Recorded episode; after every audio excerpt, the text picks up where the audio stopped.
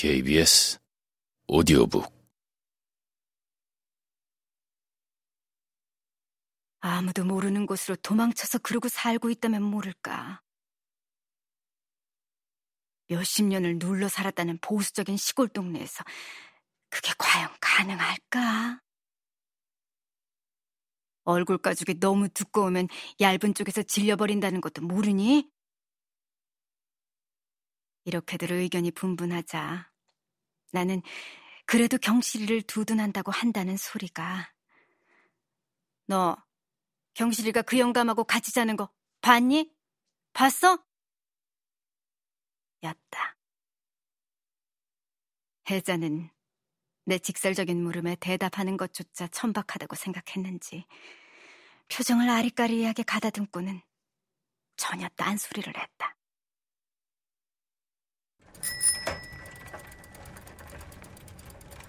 한 번은 영감님이 손녀를 자전거에 태우고 읍내로 난 길을 가는 걸 봤는데 경실이는 대문 밖까지 나와서 그들이 멀어져 가는 걸 마냥 손을 흔들어 배웅하고 영감님은 위태롭게 뒤돌아보고 또 뒤돌아보면서 하니 안녕 안녕 하니 하더라는 것이었다.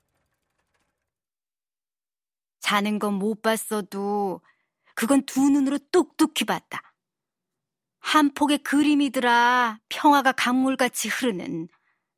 그럼 됐냐? 내가 뭐라고 하기 전에 다들 한마디씩 했다. 늙은이들이 한이라니 미쳤군 미쳤어. 미쳐도 더럽게. 아이고 닭살이야. 나는 아무 말도 못했지만 이미 등줄기에 닭살이 돋고 있었으므로 몸으로 동의한 거나 마찬가지였다. 애자가 시군에 드나들기 시작할 무렵이었으니 아마 사고 당시 세 살이었던 손녀가 열 살은 되었을 무렵이었을 것이다. 그동안 그 양가 부모가 그 정도로 안정을 찾았다면 다행한 노릇이나 한이는 아무리 생각해도 해괴망측했다. 오히려 혜자는 사돈끼리의 망측한 동거를 기정사실로 받아들이고 기회 있을 때마다 들르고 그 식구들의 사는 모습을 전해주곤 했다. 한이가 워낙 자극적이어서 그 뒤에 전해들은 소리는 별로 재미있지 않았다. 지방에 살면서도 손자 공부를 잘 시켜 미국의 명문대학에 입학하게 되었다는 소식은 부러움까지 샀고, 손자가 이제부터는 누이 동생은 자기가 책임지겠다면서 같이 유학을 떠나고 싶어 해서 둘을 한꺼번에 떠나보냈다는 소식을 전해 듣고 다시 한번 억치기 구구해졌다.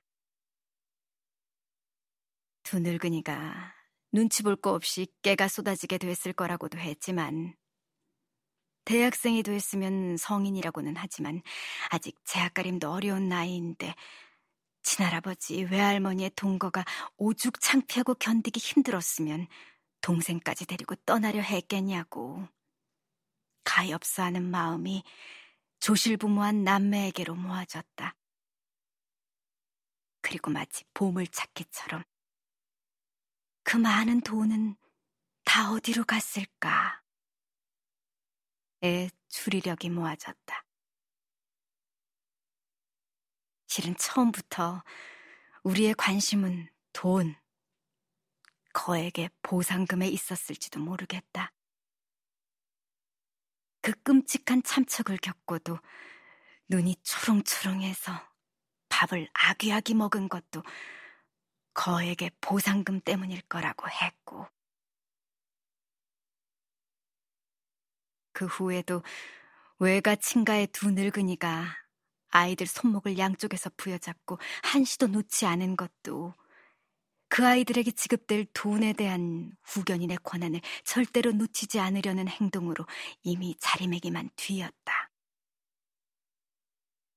상식에 어긋난 이 일년에 있을 수 없는 일들을 모두 다 돈 욕심으로 풀자 매듭을 잘 드는 칼로 내리친 것처럼 세상 만사는 의외로 간단하고 어이없어졌다.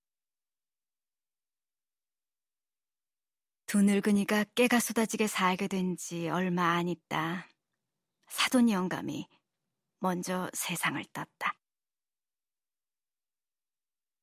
지금은 경실이 혼자서 그 집을 지키고 있다.